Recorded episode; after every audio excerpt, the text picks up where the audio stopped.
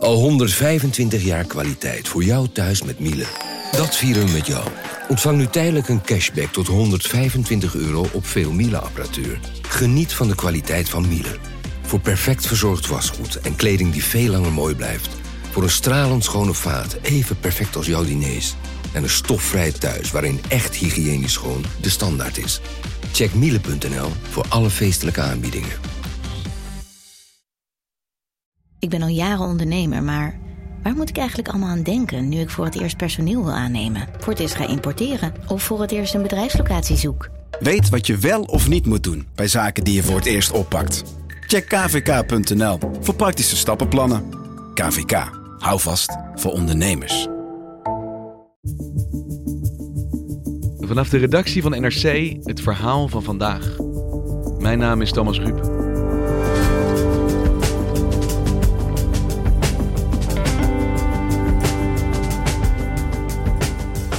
Hoeveel geld verdiende Nederland aan de slavernij?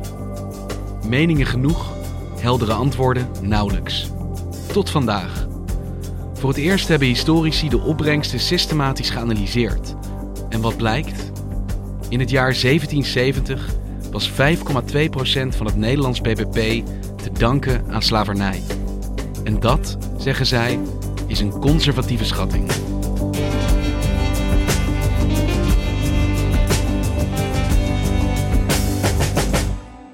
De emotie gaat voor een deel over waarom is er nu opeens al die aandacht voor, uh, voor slavernij.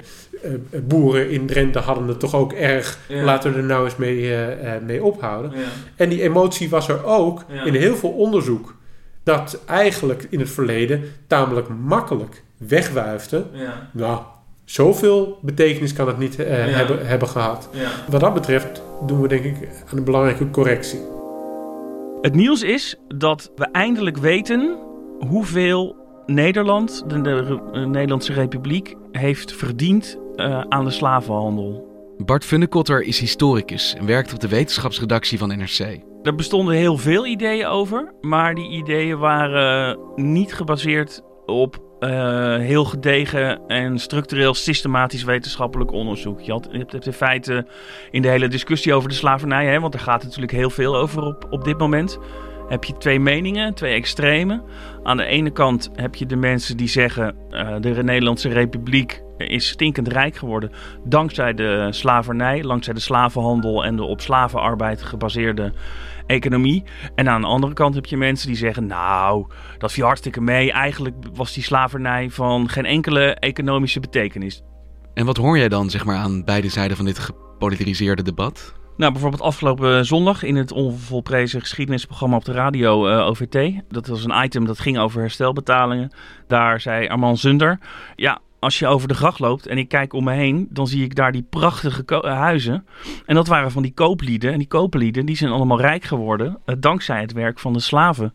Dus hij loopt over die gracht en hij ziet, uh, om met Armando te spreken, een schuldig landschap. Ik kan u zeggen dat het mooiste gedeelte van de Amsterdamse grachten, dat daar de koopliedenbankiers en de regentenelite hebben gewoond die dat geld, die middelen uit Suriname hebben gehaald. Op basis van omstandigheden van slavenhandel en slavernij. Waarvan de regentenelite en heel Nederland van hebben geprofiteerd. En aan de andere kant heb je de, zal ik wat zeggen, wat meer traditionele historici. Waarvan het onderzoek wat zij dan gedaan hebben. En dat was een stuk minder breed uh, dan het onderzoek waar we het vandaag over gaan hebben. Uh, blijkt in ieder geval dat uh, de slavernij niet zo belangrijk was voor Nederland. Historici, waarvan denk ik hier in Nederland de Leidse emeritus hoogleraar Piet Emmer de belangrijkste is. Emmer heeft zijn hele leven onderzoek gedaan naar de slavernij. Is echt de expert op, op dit gebied.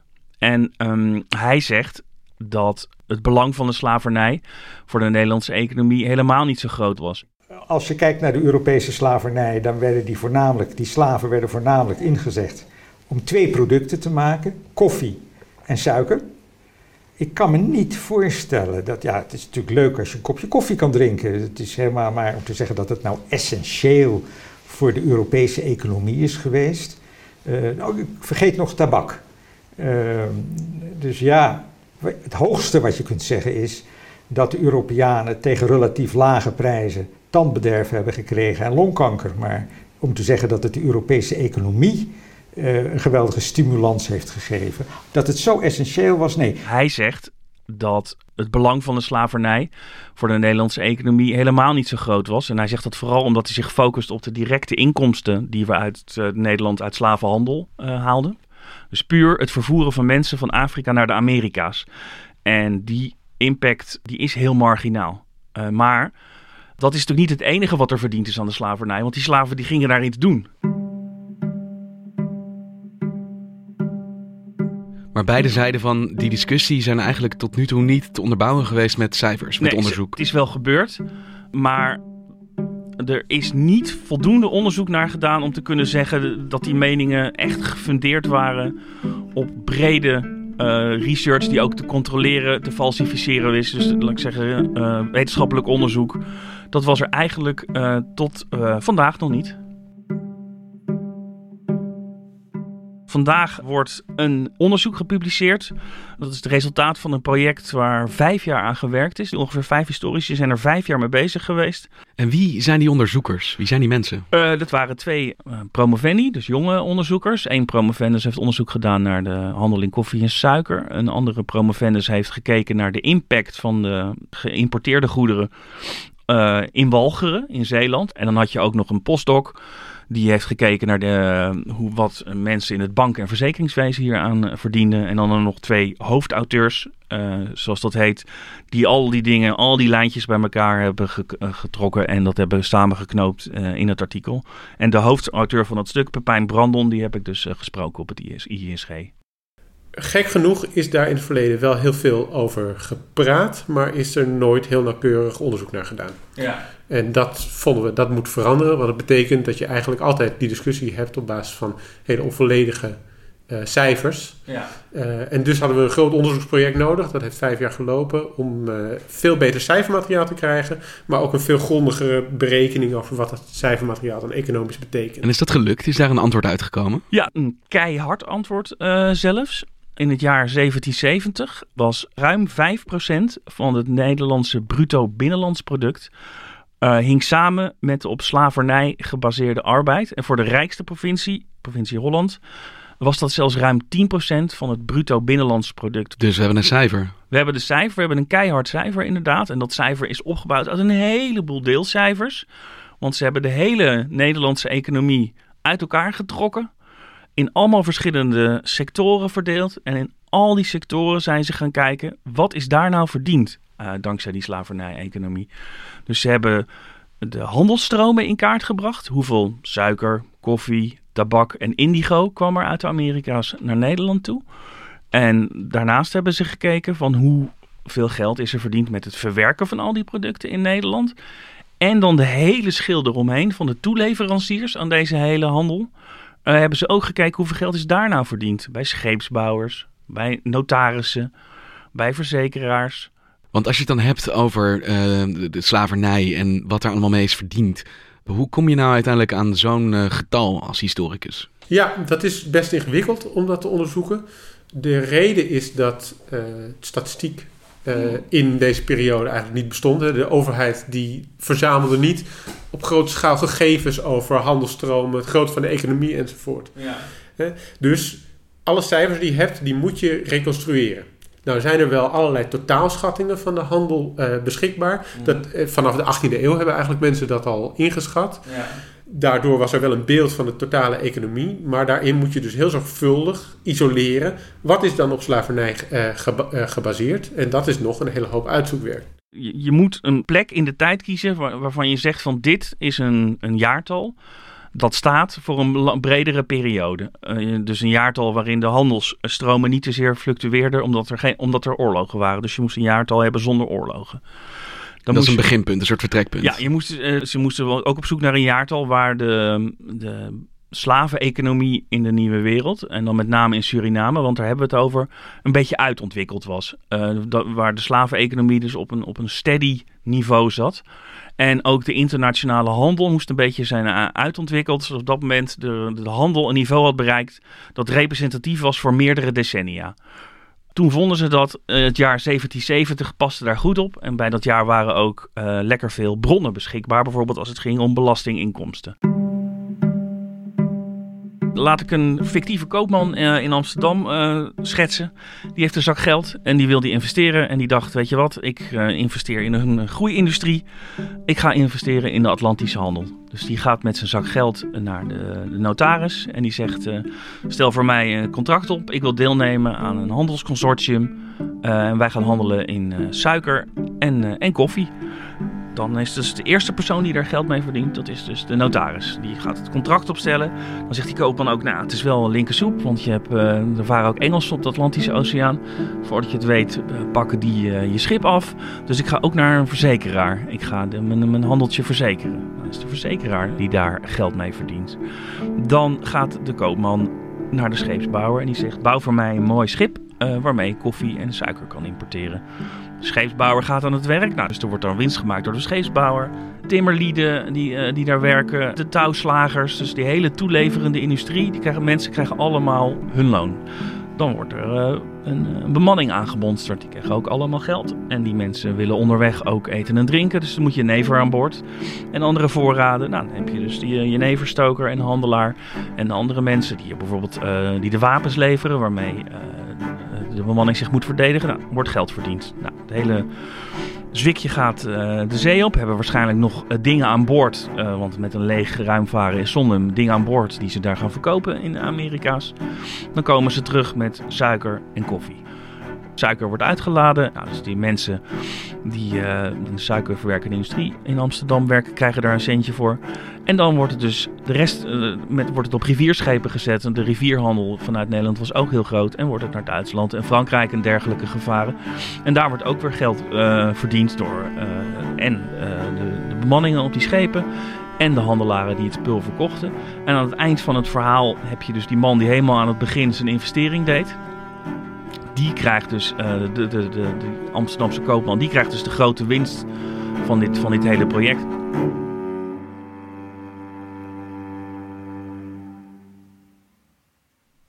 Hey, en het, per definitie, ja, om het even kil te zeggen, zeg maar, het, het kapitaalvoordeel van slavernij is dat er niet betaald wordt voor de arbeid, want het is slavenarbeid. Is dat dan meegerekend in deze som? Nee, is niet, uh, dat is niet meegerekend, want het gaat hier om het bruto binnenlands product en niet het bruto nationaal product.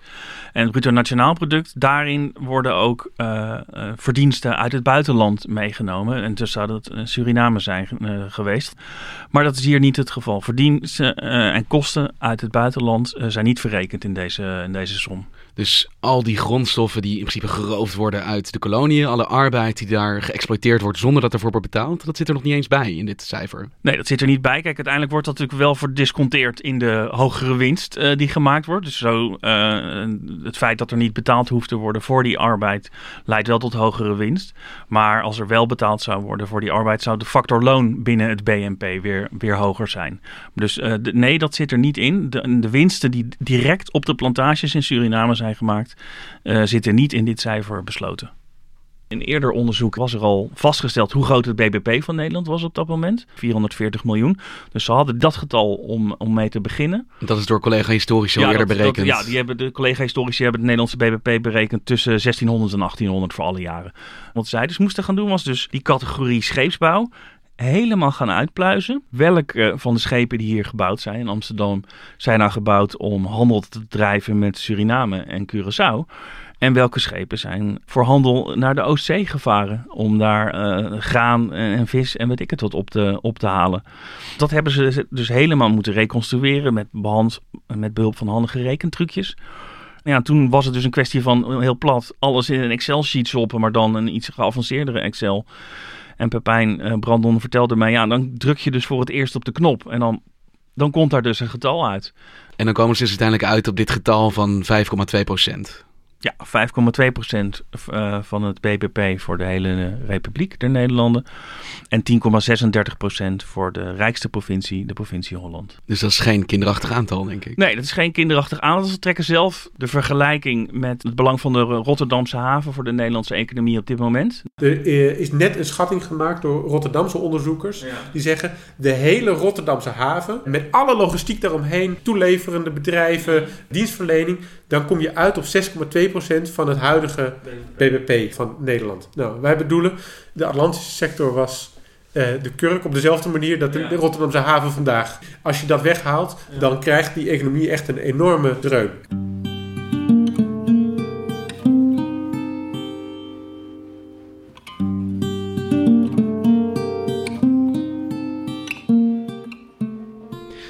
Zegt, dit was natuurlijk altijd een gepolariseerde discussie. In de laatste jaren zie je het helemaal in de publieke ruimte ja. opspelen. Ja. Uh, maar die was altijd vrij ongeïnformeerd, omdat dit getal er dus niet was. Nee, klopt. En nu hebben we dat, die 5,2 procent. Hoe gaat dat, denk jij, de discussie verder helpen? Tja, als ik in mijn glazen bol moet kijken, dan vrees ik, zoals het altijd gaat met dit soort dingen, dat iedereen eruit pikt wat hem, wat hem goed uitkomt. Beide partijen zullen, denk ik, in dit percentage argumenten vinden om hun eigen gelijk gestaafd te zien. Je kan zeggen 5,2% dat is niet niks.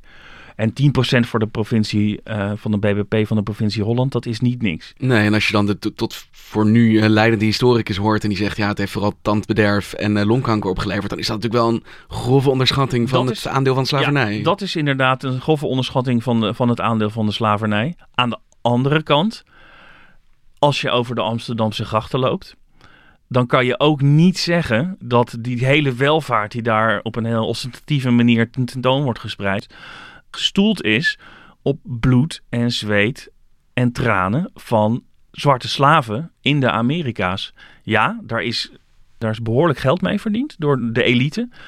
Pepijn Brandon heeft het in mijn uh, gesprek met hem ook over de, de 1% van die tijd, dus van de 1770.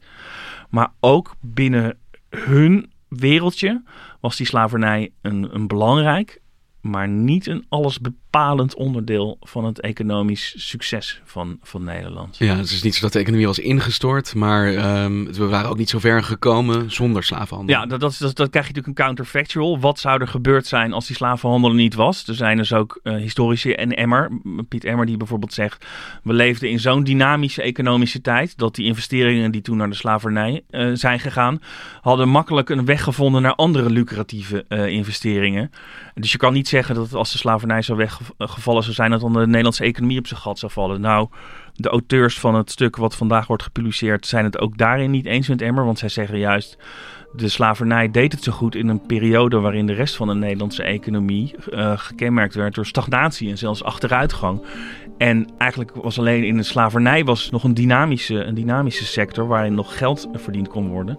En in de vier decennia tussen 1740 en 1780 was 40% van de economische groei gerelateerd aan het slavernijcomplex. Dus die slavernij was uh, relatief belangrijk voor de economische groei van ja, Nederland. Precies, ja. Dus het is 5% van een, van een stilstaand cijfer. Maar ja. als je ziet van hoe de groei is gegaan en de ontwikkelende welvaart, is het eigenlijk misschien nog wel veel belangrijker geweest. Inderdaad.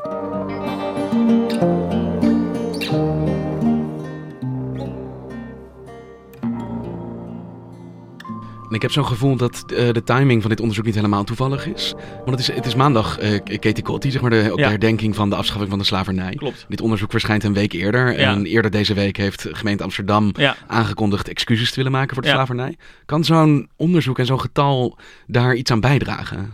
Ja, zeker. Als je excuses aan, wil aanbieden, moet je natuurlijk weten waarvoor bied ik dan mijn excuses aan. En we weten in ieder geval dankzij dit onderzoek nu dat de excuses wordt aangeboden voor die hele slaveneconomie. En dat heeft Amsterdam en dat heeft Nederland en dat heeft de provincie Holland veel geld opgeleverd. En daarom, met deze cijfers in de hand, kunnen we dat nu uh, staven en kunnen we ook zeggen. En daarvoor zouden zij dan excuses kunnen aanbieden.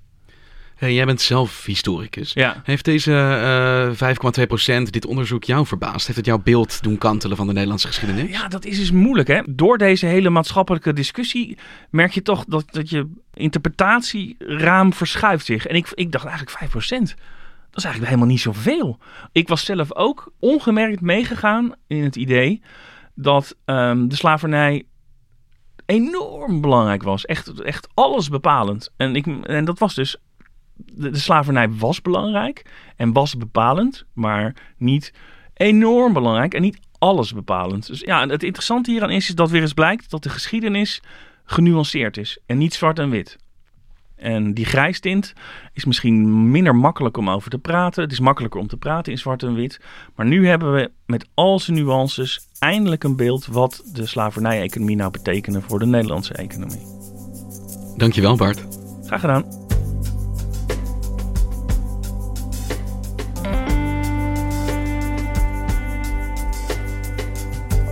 Je luisterde naar vandaag, een podcast van NRC. Eén verhaal, elke dag. Dit was vandaag, morgen weer.